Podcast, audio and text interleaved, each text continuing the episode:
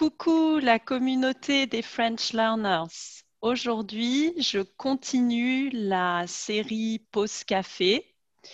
Euh, si vous voulez voir des vidéos, des sessions pour débutants, pour acquérir les bases du français, ou si vous voulez voir d'autres vidéos exclusives, si vous voulez écouter et lire des ressources en français, alors allez sur mon site alisayel.com. Et aussi, cet euh, entretien que nous allons faire maintenant est en podcast maintenant. Allez sur mon site alisayel.com slash podcast et vous pouvez l'écouter en podcast. alisayel.com pour acquérir le français naturellement Aujourd'hui, je suis très contente parce que je reçois Tina. Bonjour Tina. Bonjour Alice. Bonjour.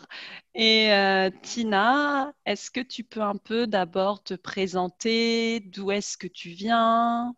Est-ce que tu es mhm. française ou non? Non, moi je suis allemande.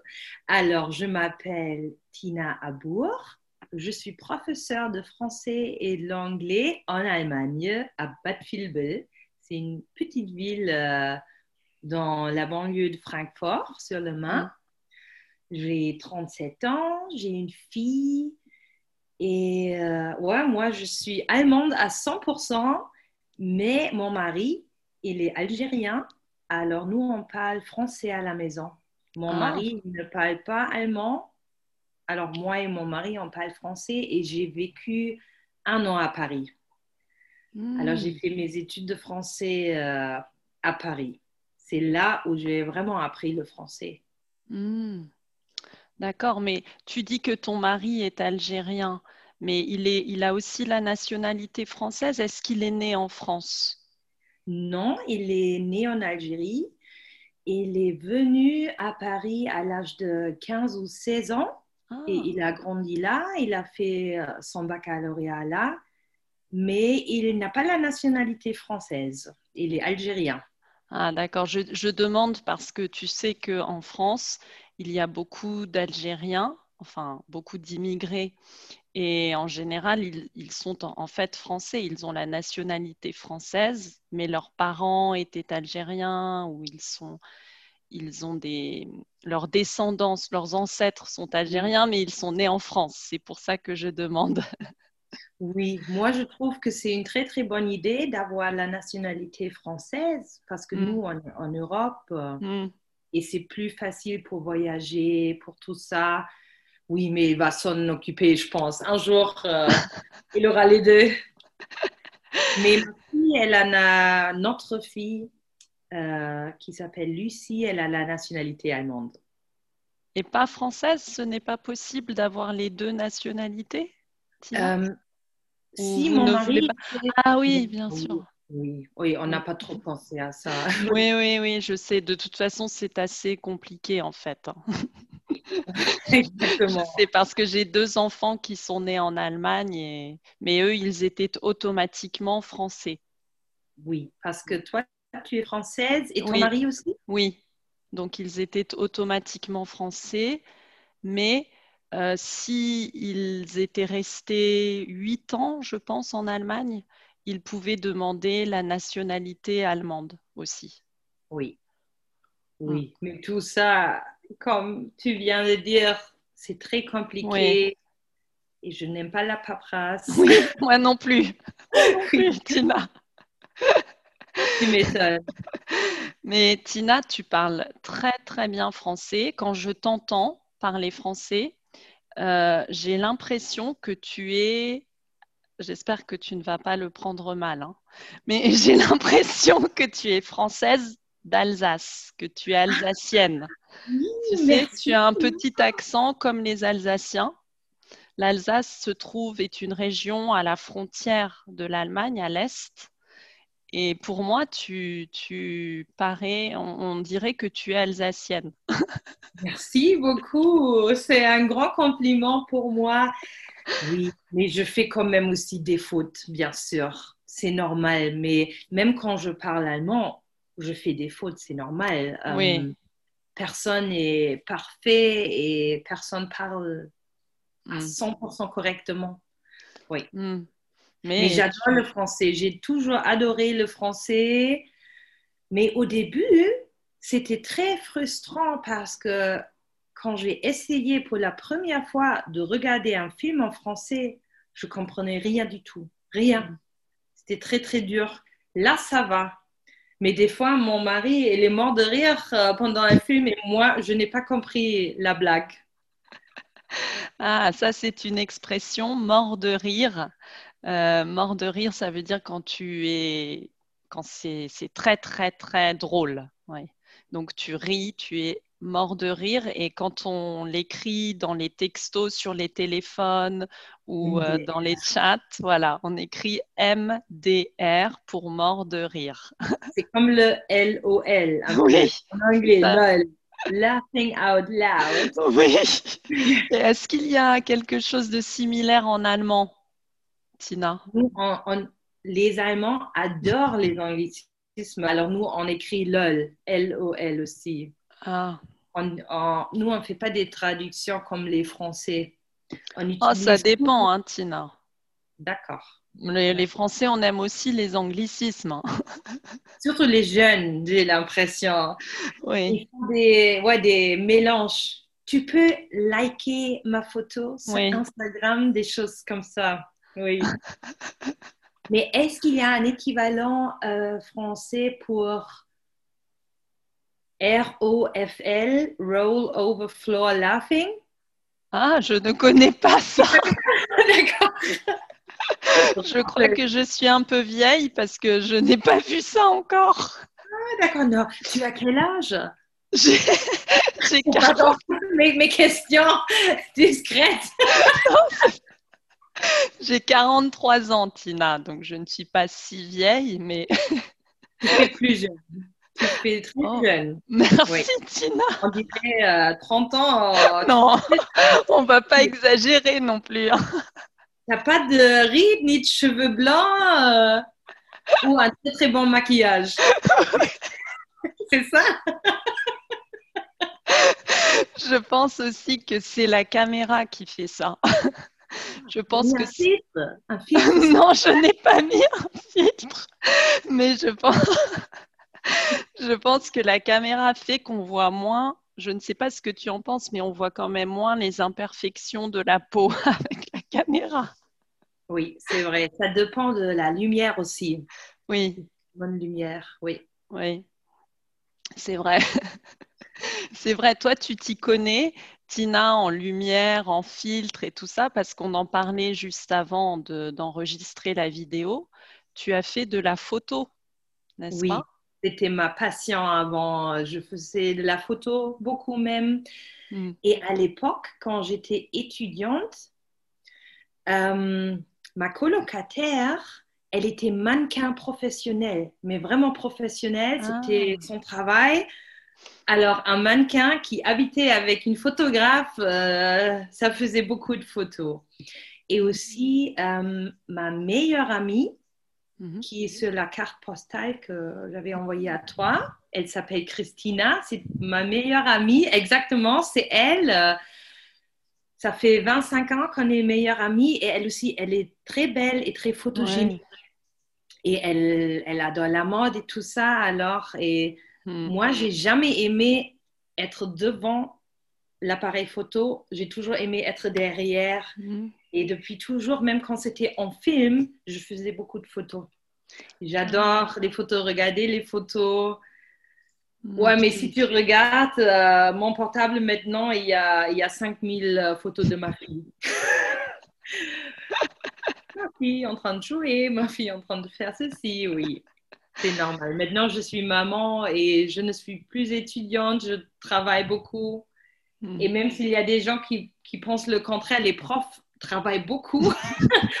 Alors, il ne me, il me reste pas beaucoup de temps pour mes hobbies, malheureusement. Mm. Mais tu dis que tu as ta, ta fille sur ton, euh, ton portable, mais tu Oui. ne préfères pas utiliser un vrai appareil photo? Si, euh, j'avoue que maintenant, la qualité des smartphones, Mm. elle est extra. Et bien sûr, c'est très pratique quand tu sors et tu prends un petit téléphone. C'est mm. beaucoup moins de travail. Et en plus, mon appareil photo, il coûte très, très, très cher parce que mm. c'est vraiment un truc de, de qualité. Ça, ça a coûté 5000 euros. Alors, quand tu le ramènes, tu dois faire très, très attention tout le temps au vol. Tu ne veux pas l'abîmer, les choses comme ça. Mm. Je préfère les photos avec euh, le bon appareil, mais je fais quand même beaucoup de photos avec l'iPhone. Ah, d'accord. Oui, c'est vrai que la qualité maintenant est vraiment euh, superbe. Oui, elle est extra, c'est vrai. Oui. Très bien. Donc oui, tu m'avais envoyé euh, il y a un an maintenant, je, m'en souviens parce que c'était vraiment quand la crise euh, du Covid a commencé. Et, euh, et tu m'avais envoyé le paquet, ça m'avait fait tellement plaisir parce que on était tous un peu stressés en pleine crise là. Et tu m'avais envoyé cette superbe photo que j'adore. et aussi, ce pull, ce, sweatshirt, ce pull. Euh, story, not sorry. Oui. Là, il faut dire cette hashtag, c'était l'idée de Catherine Schechtmann. Mhm. Je suis, elle aussi, elle est allemande et je suis un peu en contact avec elle. Je l'aime beaucoup. Je trouve qu'elle est très sympa et elle aussi, elle fait le storytelling. Et euh, sur WhatsApp, on est un peu en contact euh, parce que moi, j'aimerais bien en Allemagne, les profs allemands, ils ne connaissent pas du tout le CI, les méthodes qui sont un peu différentes. Hmm. Et j'ai parlé avec, tu connais Martin Anders, Martin Oui, aussi, oui. Et hmm. Catherine, et avec quelques profs allemands qui sont très gentils. On a fait un petit euh, brainstorming, euh, comment on peut avancer les idées CI en Allemagne. Et Catherine, elle, elle, a, elle utilisait ce hashtag et elle a dit ça serait un joli nom pour une site web, Story ah. Et ma mère, ma maman, elle fait les, comment ça s'appelle, les, les produits, en français, comment on dit Ah, les broderies. Les broderies. les broderies. Ma mère, elle a une machine pour ça. Là, elle est à la retraite, mais avant, elle faisait ça. Alors, c'est elle qui, qui faisait trois pulls pour moi, pour Catherine et pour toi, en fait. Il y a ah. trois pulls. Oui, donc Catherine, c'est une professeure d'allemand. J'en ai parlé dans euh, des vidéos précédentes quand j'ai fait une série qui explique la méthode, la méthode de story listening, la méthode de comprehensible input sur l'acquisition de, des langues. Et euh, j'ai parlé de Catherine parce qu'elle m'a euh, raconté beaucoup d'histoires en allemand et grâce à elle, mon niveau de compréhension en allemand s'est beaucoup amélioré parce que euh, j'avais aussi une mauvaise expérience à l'école en France euh, de l'allemand. J'avais en, France, on apprend la grammaire avec les déclinaisons. C'était horrible. Et donc, euh, grâce à Catherine, mon... j'avais comme une... je n'aimais pas l'allemand Mhm. Et ça, mon attitude a changé grâce à Catherine. je comprends très bien. Mon mari aussi, il regarde les vidéos de Catherine. Ah. Et un truc qui est très cool, je trouve qu'elle sait très très bien dessiner. Oui. Moi aussi, je fais le story listening à l'école et mes élèves sont toujours MDR, m'en rire aussi parce que mes dessins sont très mauvais, mais c'est très drôle pour eux. Oui, oui. Et Catherine, elle fait des super dessins. Mm.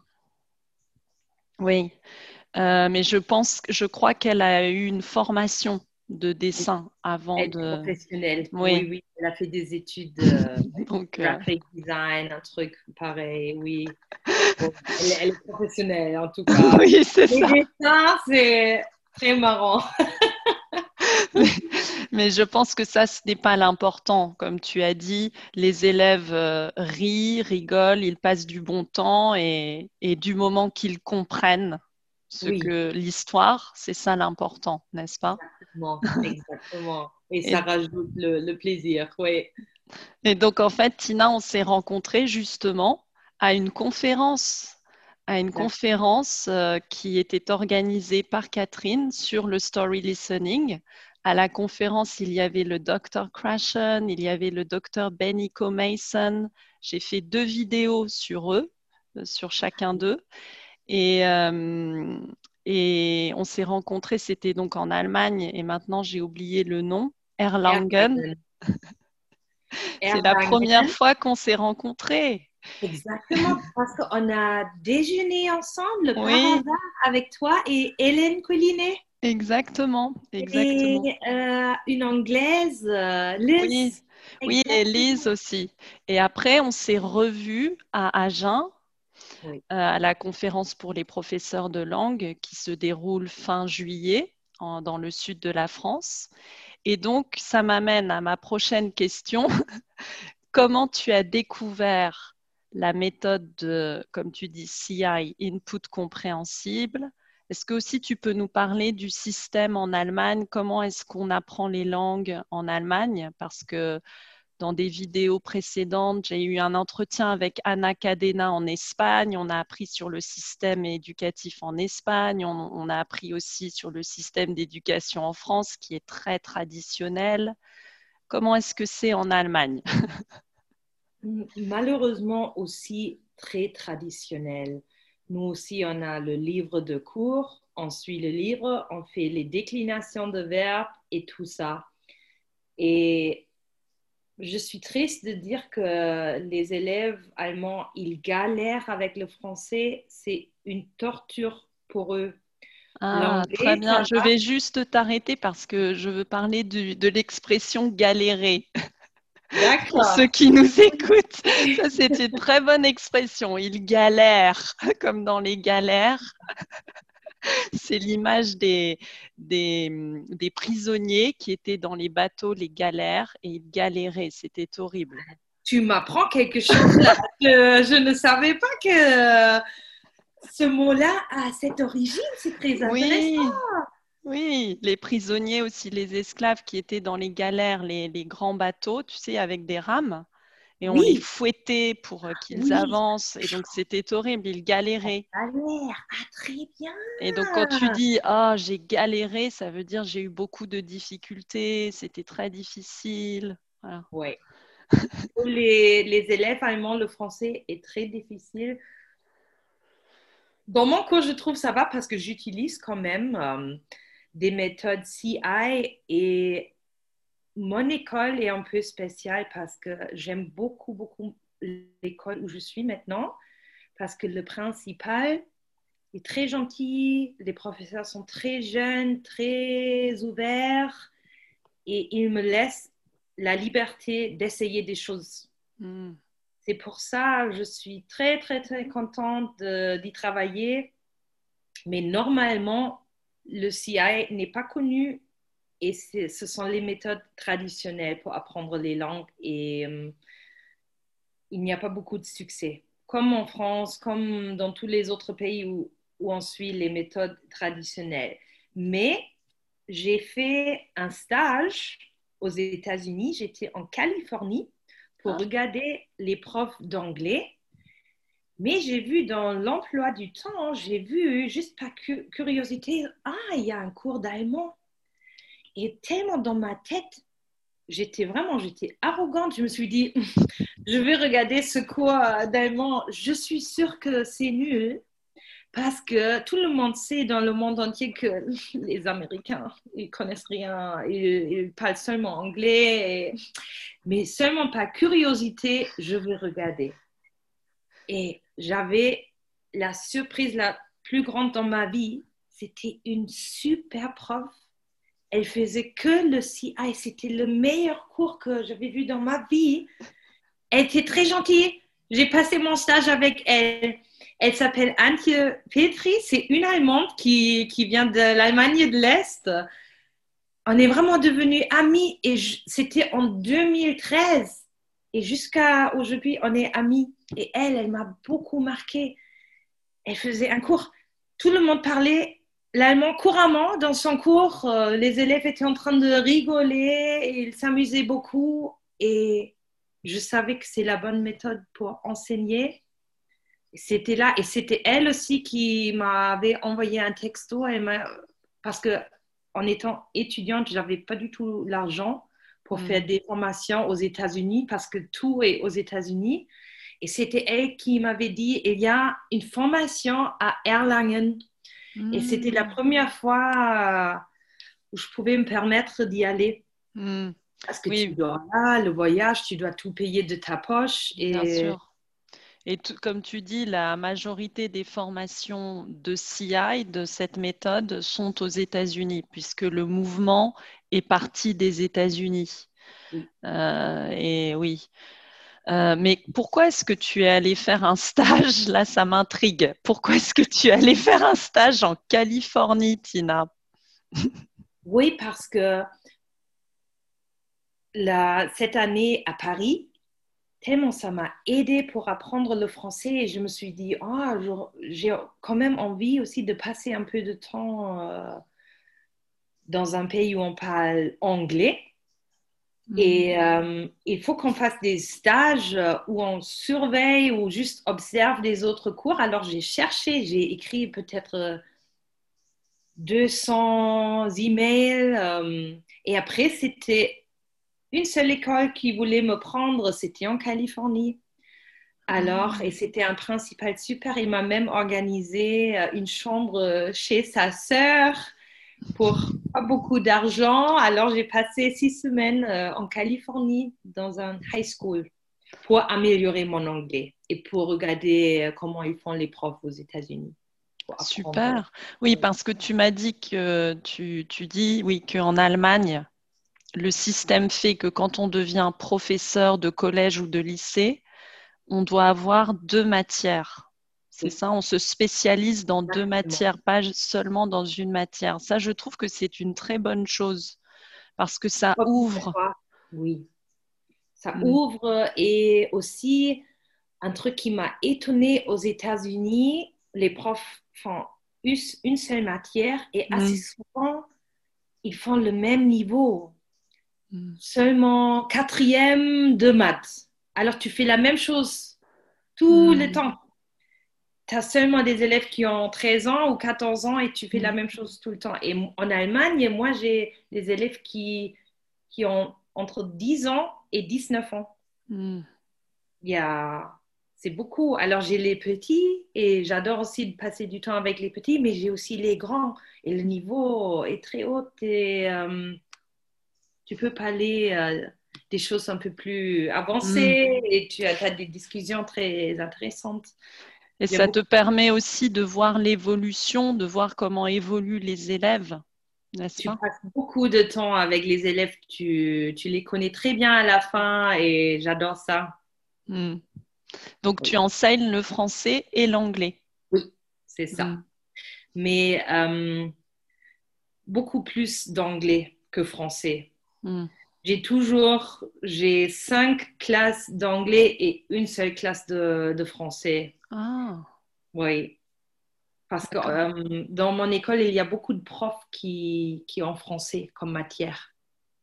ah, d'accord. Ce n'est pas parce que le français est de moins en moins populaire. Si, C'est- C'est Si aussi. c'est aussi une raison. Euh, ils sont obligés de faire cinq ans de français et après, ils ont le choix d'arrêter. Il y a, il y a 90% qui arrêtent en fait. Et on n'a jamais les, comment tu dis, AP class en français? Oui, c'est les. le- En fait, c'est le niveau du baccalauréat, n'est-ce pas? Ouais, il y a AP. le niveau de base pour passer le baccalauréat. AP, ça veut dire Advanced Placement. C'est eux qui bossent beaucoup, qui ont plus de cours. C'est pour euh, aller à l'université, ce- Oui. cette classe, c'est ça? Et on n'a jamais ça parce qu'il n'y a pas beaucoup mais, qui s'intéressent. euh, mais chez vous, c'est Habitour. On va, on va Il y parler. a hein. tout le monde, exactement, il y a tout le monde qui passe euh, l'habitour, mais tu as le choix entre les matières et la majorité préfère de le passer en anglais Mm. et le français, oui, parce que c'est très difficile et ça a la réputation de, ouais, quand tu fais le français, tu dois bosser beaucoup de grammaire et tout ça. Mm. Oui, c'est Mm. très triste parce que j'adore le français. J'adore vraiment le français et la culture française et j'adore les Français. Je pense qu'ils sont très différents des Allemands, très ouverts et à Paris, c'était très, très, très facile de rencontrer des gens. Les gens s'intéressent vraiment à toi. Les Allemands, souvent, sont un peu fermés. Et même aux États-Unis, ils sont gentils et tout ça. Ils demandent, oh, oui, ça va, mais après, ça s'arrête. Hmm. Les Français, il y a même des Français qui, qui m'ont invité chez eux pour dîner, des trucs très... Ils, ils étaient très ouverts et j'ai beaucoup apprécié ça. Ouais. Ah oui, c'est vrai, c'est vrai que c'est normal, oui, euh, pour les Français d'inviter à dîner ou pour l'apéro, pour l'apéritif, même si c'est pas à dîner ou pour un café. Ça, c'est oui, c'est normal. Et j'aime, beaucoup ça. J'aime beaucoup ça parce que j'aime rencontrer des gens. Je trouve ça très intéressant. Hmm. Et oui, les Français et même les Espagnols et tout ça, ils sont un peu connus pour ça. Hmm. Mais comment est-ce que tu as acquis le français alors? Parce que tu as dit oui, tu as passé donc un an à Paris et c'est ça qui t'a vraiment euh, déclenché ou fait donner le déclic, je pense. Mais tu as quand même acquis l'allemand avant. À l'école, comme tout le monde, au lycée. Hmm. Mais j'avais une super prof, euh, Madame Ruther, et elle était très motivée. Et oui, et j'avais un peu peur parce que je- le français a cette réputation d'être très difficile. Hmm. J'avais un peu peur que, parce que j'ai, j'étais pas quelqu'un qui aimait vraiment bosser pour l'école, le vocabulaire et tout ça. Alors j'avais peur. Mais après elle, euh, on dirait que c'était très facile, tellement elle a fait un super cours. C'était un cours traditionnel. Mais quand même, j'arrivais à suivre euh, et c'était là où j'ai découvert mon amour pour, pour le français. Ah.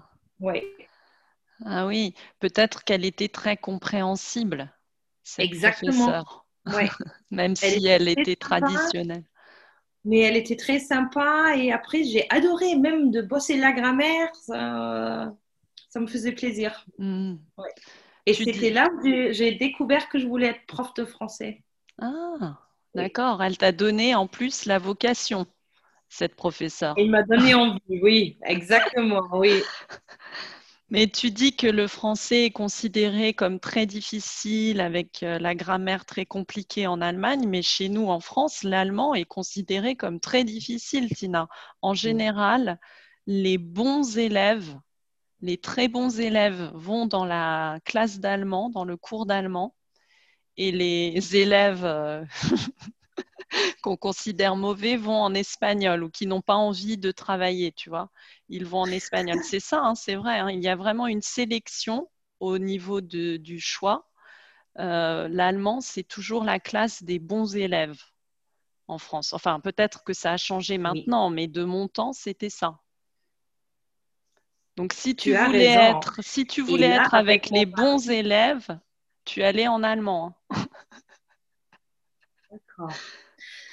Euh, Tu disais, oui? je ne savais pas ça avant, mais là, avec mon mari, je me suis rendu compte que tu as raison et l'allemand est pire que le français. Avec les trucs, il y a des trucs qui sont vraiment très spéciaux et c'était en fait les questions que mon mari m'a posées. C'est là où j'ai vraiment compris, c'est très compliqué l'allemand. Pire que le français. Il y a moins d'exceptions en français. Il y a des règles quand même très claires pour la prononciation, je trouve, pour le français. Et l'allemand, c'est très, très compliqué. Je suis d'accord Ah. avec toi. Tu penses que la prononciation, pour moi, là, par contre, la prononciation allemande est facile. Tu trouves ce que tu, ben, ce que tu lis en général, ce que tu lis, c'est ce que tu prononces. Tu prononces tout en général. exemple, Quand tu dis pour toi, en allemand, c'est für dich.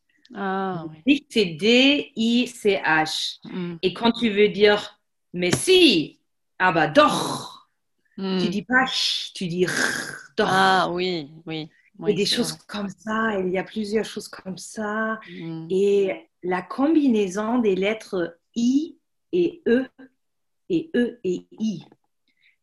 Par exemple, le vin, c'est Wein, Hmm. E-I.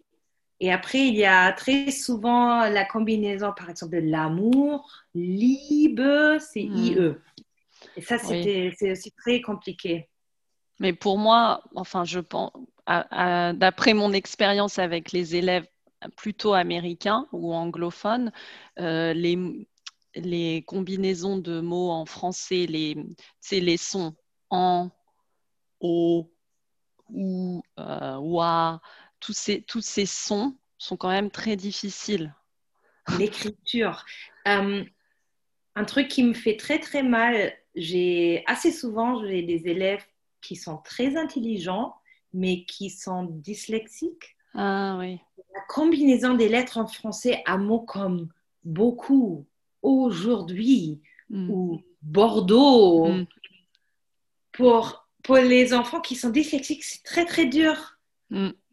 E, A, U, X, toutes les combinaisons, euh, c'est difficile aussi, oui, c'est vrai. Oui, l'orthographe est horrible en français, hein, est très difficile.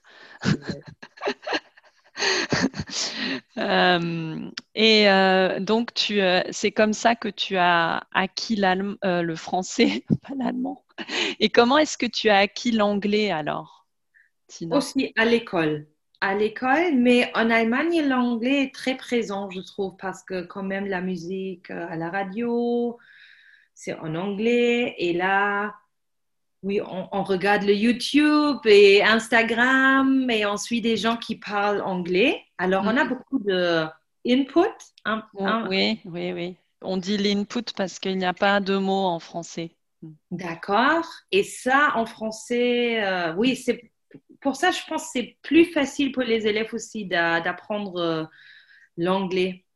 Parce qu'ils ils ont des youtubeurs qu'ils adorent, Oui, oui, tu as raison. influenceurs euh, sur Instagram, euh, ils ont des, Mm. des idoles, euh, des, des exemples.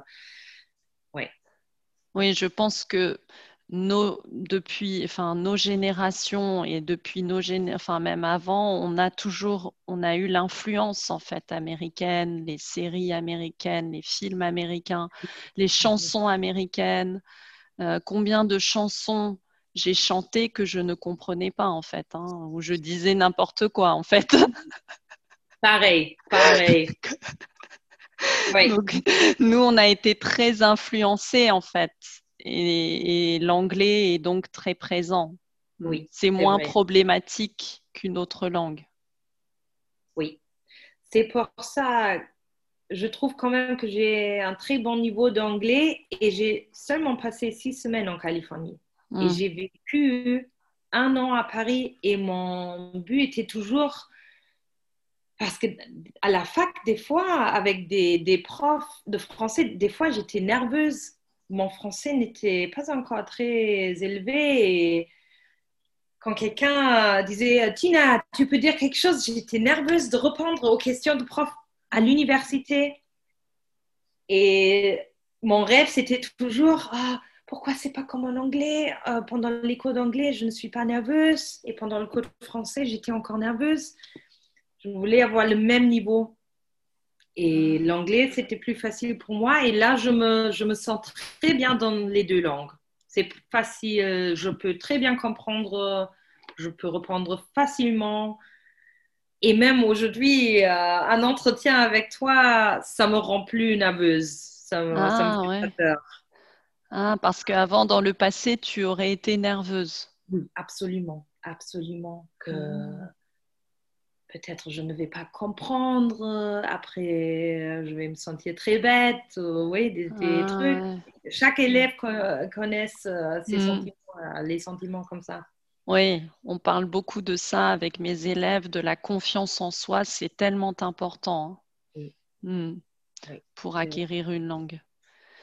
Oui. Et Et, euh, et toi, tu, tu parles aussi espagnol, non? oui, je parle, je suis, je parle couramment l'espagnol, oui, Et l'anglais? Et l'anglais et le français. et un peu d'allemand quand même, non? Oui, mais justement, l'allemand, c'est la langue, euh, mm, c'est un peu la langue dont j'ai un peu honte. Non, je veux dire que, comme je t'ai dit, j'ai une mauvaise expérience à l'école. Après, j'ai vécu en Allemagne et je n'ai jamais réussi en Allemagne vraiment à acquérir l'allemand. Donc, j'ai un peu honte parce que j'ai vécu dix ans en Allemagne et je ne peux pas dire que je parle couramment allemand. Mais il y a je suis embarrassée, j'ai honte. Non, il ne faut pas. Euh, dis donc, tes enfants Mes enfants, oui. Ils parlent allemand? Ah oui, les grands. Les grands parce qu'ils ont vécu, ils sont allés au kindergarten, ils, euh, sont allés à l'école, donc euh, oui, ils parlent couramment allemand, pas de problème. Ils mm. parlent quelle langue tes enfants? Ils parlent. Oui. Comment? Il parle plusieurs langues aussi, non? Oui, nous parlons français à la maison. Mais euh, les deux grands, en fait, j'ai été en Allemagne parce que j'étais professeur dans une école internationale. Tu sais, en Allemagne, il y a beaucoup d'écoles internationales. Et donc, euh, la langue d'instruction était l'anglais. Donc, ils, ont, ils sont allés dans cette école et ils ont acquis l'allemand, euh, l'anglais, pardon. L'allemand, ils l'ont acquis parce qu'avant, ils étaient au kindergarten. Là, ils parlaient, c'était un kindergarten allemand. Oui, oui. oui. Mm. Et, et maintenant, nous sommes au Portugal, donc ils ont acquis le portugais parce qu'ils vont à l'école portugaise publique.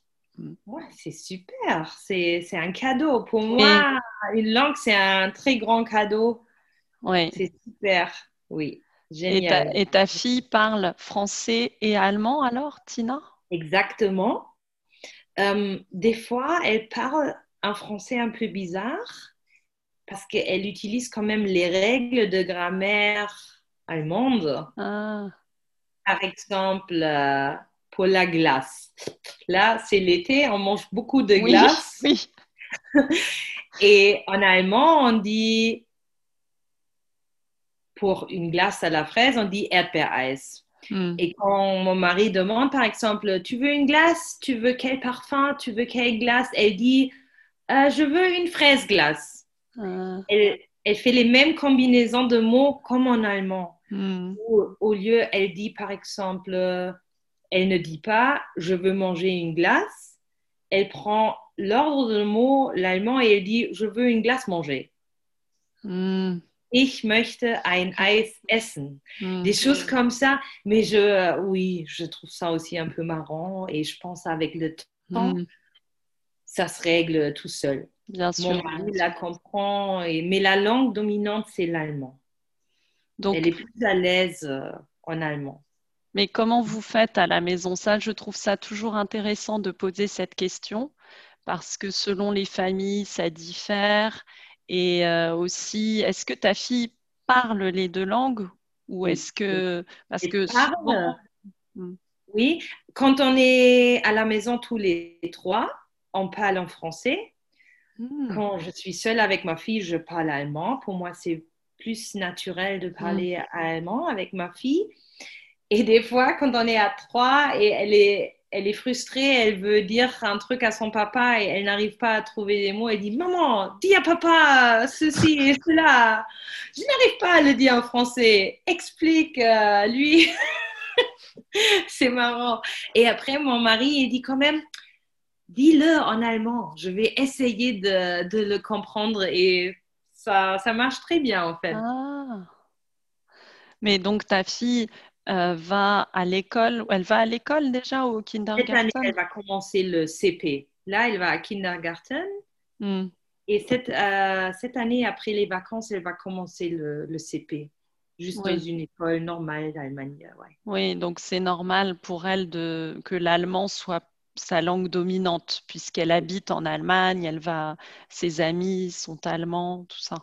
Oui, exactement. Hmm. Mais quand on passe euh, un peu de temps à Paris avec ses cousines, après, elle avance beaucoup. Quand elle a passé deux semaines avec ses cousines, après, elle, parle très, très bien le français.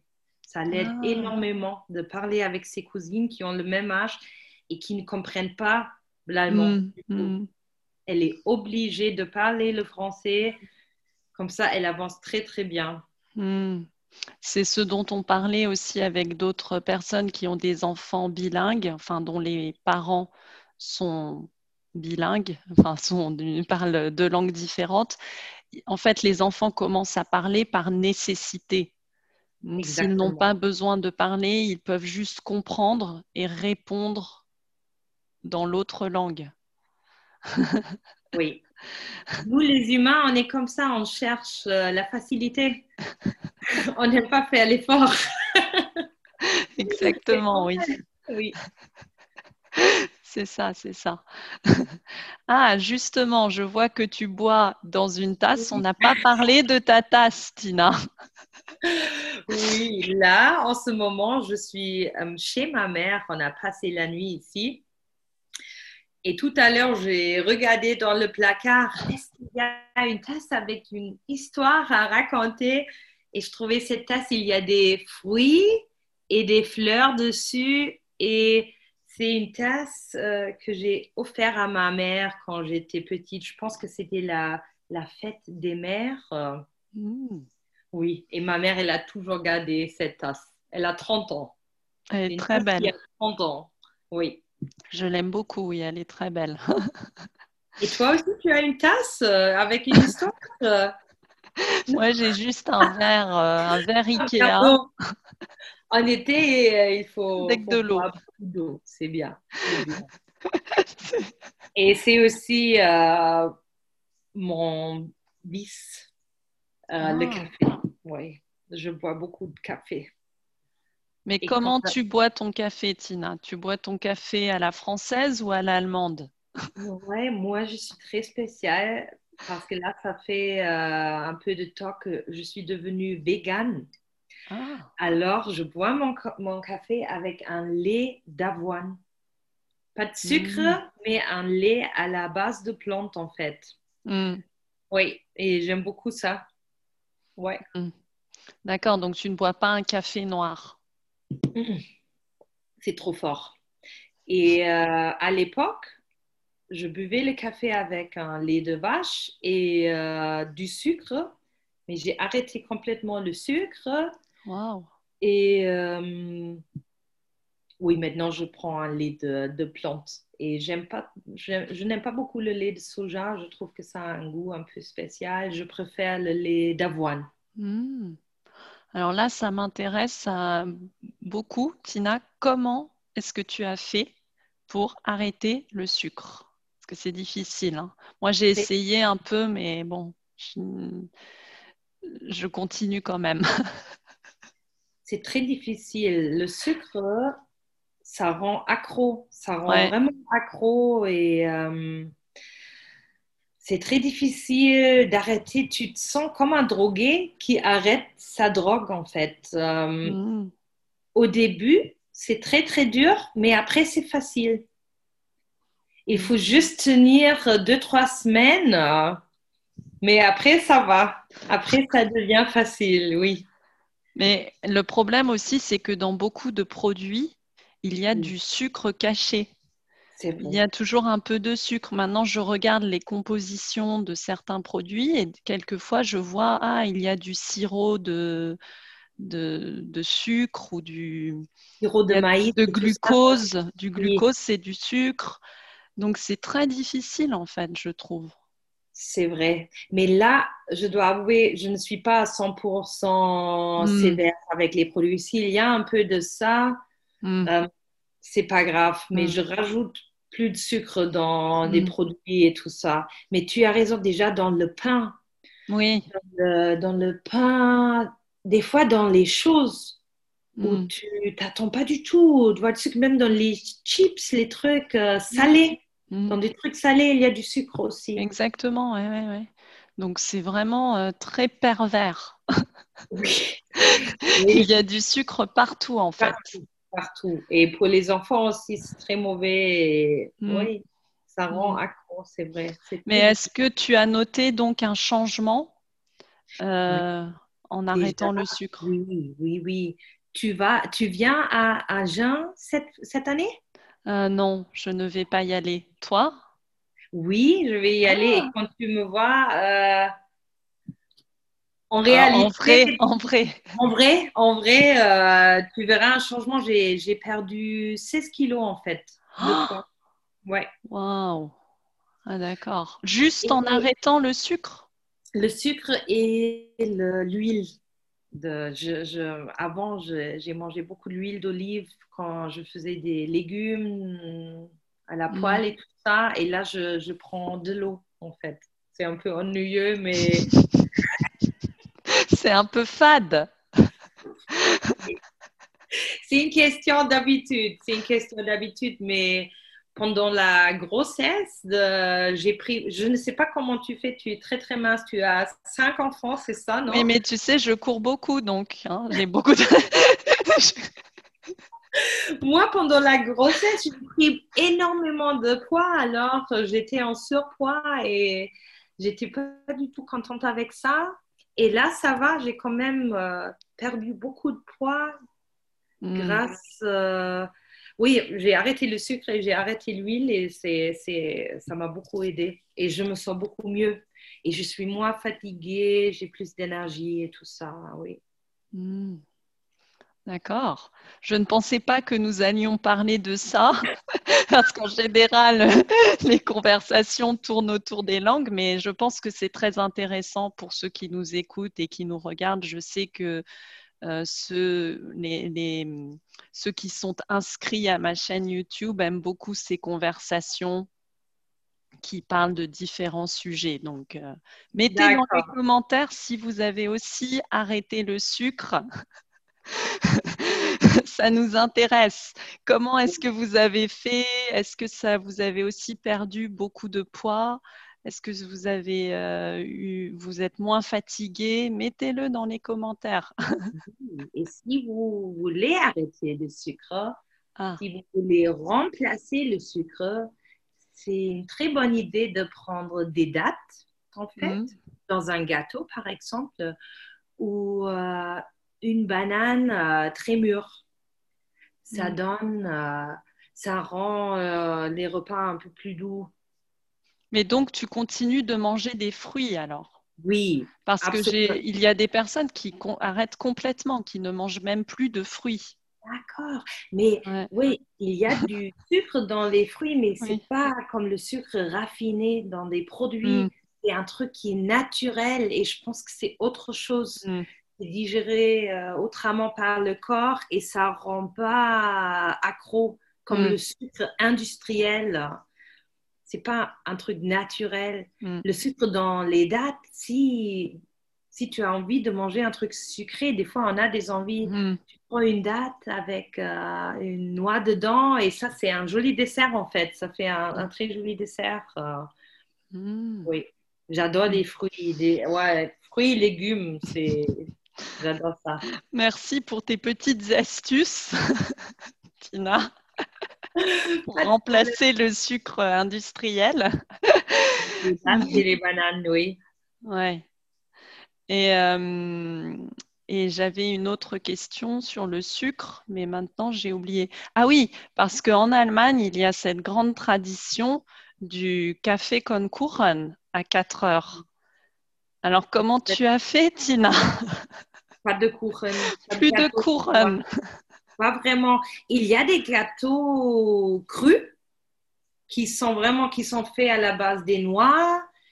Et euh, il y a des super gâteaux crus, mais aussi pour perdre le poids, j'ai complètement arrêté les, les gâteaux. Je mm. bois seulement le café, pas de couronne. Des fois, c'est un peu difficile parce que quand tu es invité, les gens sont déçus après si tu ne manges pas les gâteaux. Mais déjà, quand tu dis tu es vegan, et ouais, il faut que tu expliques un peu aux gens tes raisons mm. et après ça va. Mm. Parce que c'est la tradition, donc pour ceux qui nous regardent, euh, en Allemagne, à 4 heures, enfin l'après-midi, on mange un couronne, c'est un gâteau, une part de gâteau avec et on boit un café. Et j'ai des, très bons souvenirs. Il y a d'excellents gâteaux. Euh, mm. Oui, avec la, chantilly. Oui, ce ne sont pas des gâteaux très fins, je dirais, c'est plutôt le gros gâteau, mais, mais c'est très bon quand même. C'est vrai, c'est très très bon et aussi euh, c'est une autre occasion pour parler avec la famille ou des amis et tout ça. C'est un peu comme l'apéro parce que nous on fait pas trop l'apéro en Allemagne, pas du tout, on connaît pas du tout ça. Mais le café et Kuchen, c'est une bonne occasion pour inviter des amis, parler un peu et tout ça. Ça remplace l'apéro, oui. Très bien, Tina. Alors, euh, tu avais des questions pour moi, je crois. Exactement, exactement. Oui, parce que moi, j'ai une fille, une seule, et déjà, ça m'occupe très, très, très bien. Et je sais que tu as cinq enfants, et je voulais juste savoir comment tu fais pour survivre ta journée avec cinq enfants. survivre. Survivre. C'est une question de survivre parce que, waouh, cinq enfants, oh mon Dieu. En fait, je dois dire, Tina, que euh, après quelques enfants, en fait, je, je sais que c'est difficile à croire, mais ça devient plus facile parce que les grands s'occupent des petits. en fait, le, le, premier enfant, c'est le plus dur. Hein parce que tout est nouveau. Euh, bon, c'est, c'est vraiment un, choc. Oui. c'est vrai. Mais après, bon, le deuxième, c'est encore difficile, mais après, les grands s'occupent des petits, donc c'est quand même moins difficile. Alors, tu attends le sixième maintenant? non, non, non. non, quand même pas, quand même pas. je, la phase bébé ne me manque pas. enfin, disons, j'aime beaucoup les petits bébés, mais le problème, c'est ne pas dormir la nuit. Ça, non, ça ne me manque pas. Et comment tu fais avec les vêtements, le linge Tu laves beaucoup de linge tous les jours, non? Oui, il y a au moins une lessive chaque jour, ça c'est vrai. Donc ça, oui, c'est du temps mais j'ai la chance de travailler à la maison. J'ai arrêté d'enseigner dans une école. Je me suis mise à mon compte et donc euh, mes journées sont flexibles, sont, ah, plus flexibles que d'aller à l'école. Et euh, c'est vrai que c'est, je peux faire une lessive. Après, j'ai un cours euh, en ligne. Après, j'adapte ma journée. Donc ça, c'est vrai que c'est super. Et puis tu me demandais pour les repas aussi. Oui, tu fais à manger pour sept personnes tous les jours.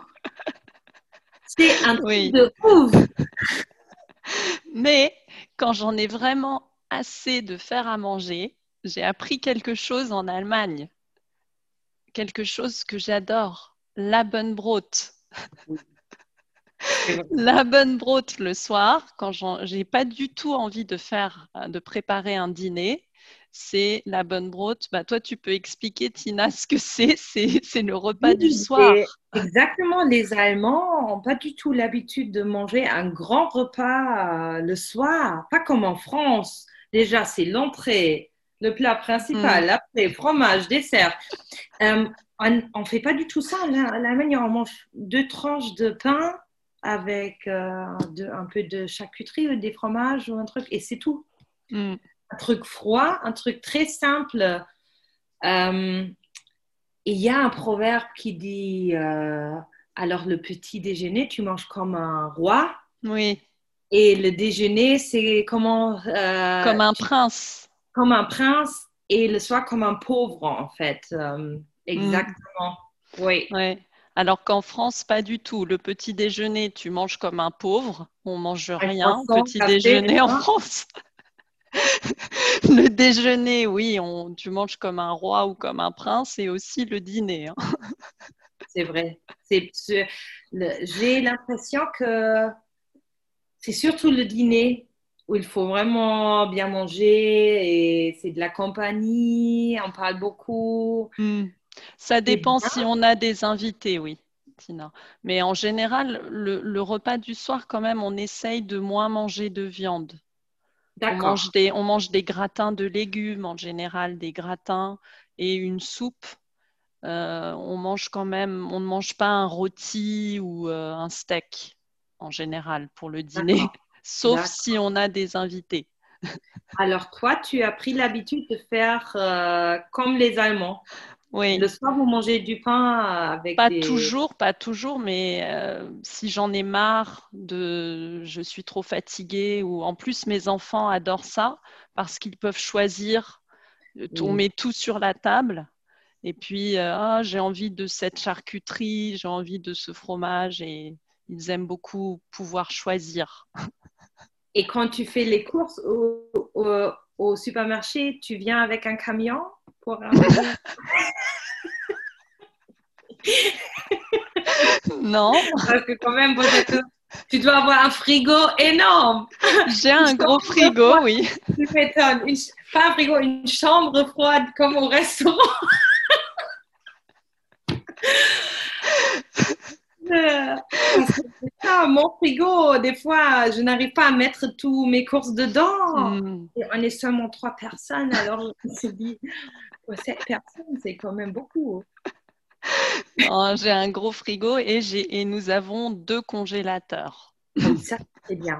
Pendant le Covid, là, on a acheté un congélateur euh, Ah, ouais. avoir un peu plus de, d'aliments à la maison, des, Mm. du congelé, les légumes et tout ça congelé pour ne pas faire les courses tout le temps. Hmm. Ça, c'est Ouais. très bien. Et tu Oui. peux aussi préparer les repas et les congeler. Voilà. Et ça aussi, tu économises pour euh, moi travailler. C'est vrai, c'est vrai. Et une autre chose qui m'intéresse beaucoup, parce que tu as vécu quand même en Allemagne, et moi je suis allemande, et il y a beaucoup de gens qui disent que les Allemands sont très distants et pas très aimables, pas très ouverts. Comment tu as aperçu les Allemands? Ils étaient ouverts et gentils ou distants et euh, froids? Alors, je dois dire que quand je suis arrivée, j'avais déjà quelques préjugés. Parce que en tant que Française, et surtout en tant que Française de ma génération, mes grands-parents nous ont toujours raconté la guerre. À l'école, on apprend en histoire, à l'école, on apprend la Révolution française, les deux guerres mondiales. Donc, toujours. Ouais. Il y a un grand. Donc, vrai Pareil ici. Pareil.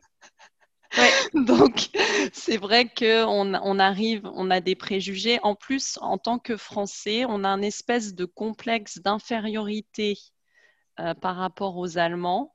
On, on considère un peu les Allemands comme nos grands frères qui font tout mieux, qui sont organisés, travailleurs, qui savent bien faire les choses. Et nous, on est des espèces de, de paresseux. et de- On a cette espèce d'image, tu vois. Oui. Donc, je suis arrivée en Allemagne et c'est vrai qu'on pense, oui, que les Allemands ne sont pas très ouverts. Ils n'ont pas, ils n'ont pas, on pense que les Allemands n'ont pas d'humour. Mhm, C'est vrai. J'ai entendu ça aussi, oui. oui. Donc, euh, quand je suis arrivée, c'est vrai que j'avais tous ces préjugés et euh, plus ma mauvaise expérience avec la langue allemande.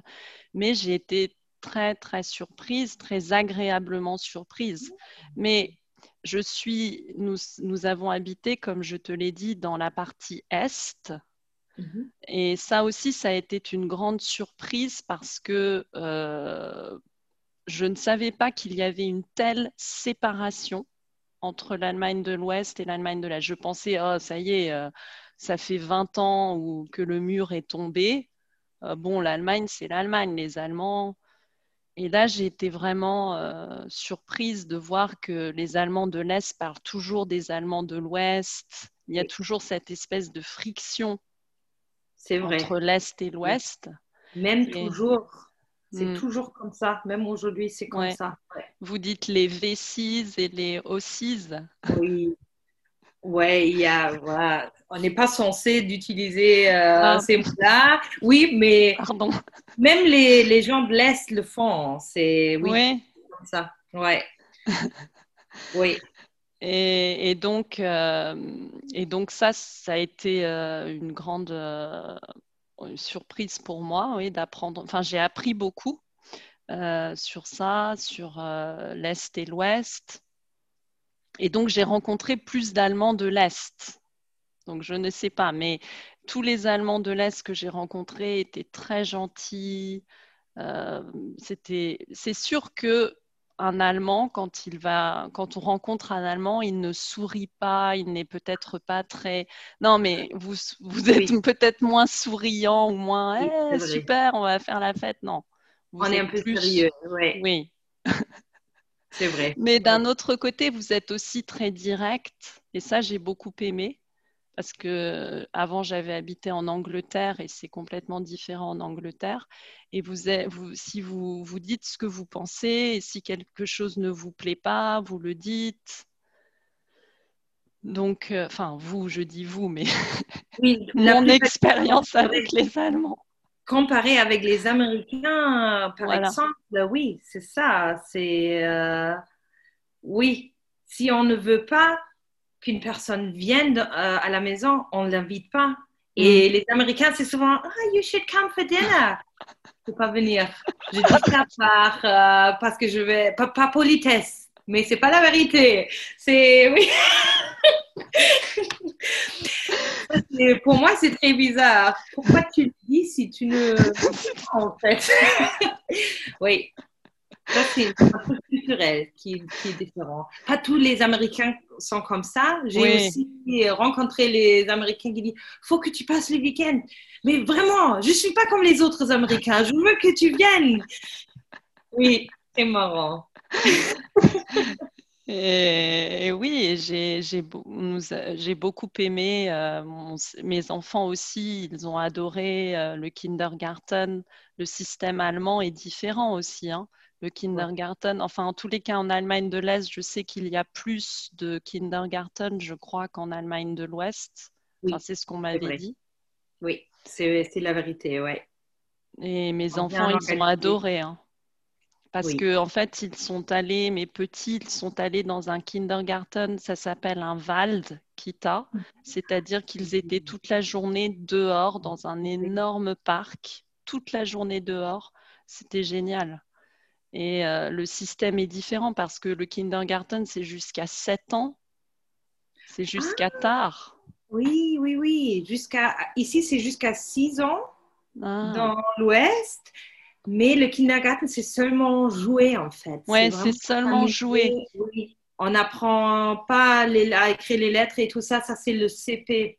Ça, c'est mm. vraiment plus tard. Et j'aime beaucoup ça parce que... Mm je trouve que c'est important d'avoir une jolie enfance et d'en profiter, s'amuser beaucoup, jouer beaucoup. Exactement. La vie euh, devient très sérieuse euh, assez rapidement, alors euh, c'est bien d'en profiter un peu. Donc ça, ça a été... Et puis tout est... C'est vrai que tout est bien organisé, mais d'un autre côté, la vie est plus facile quand tout est bien organisé. Donc pour moi, c'est plutôt une espèce de. Pour moi, quand j'étais en Allemagne, c'était les Allemands étaient décontractés, organisés. Enfin, une déconstruction organisée. Oui.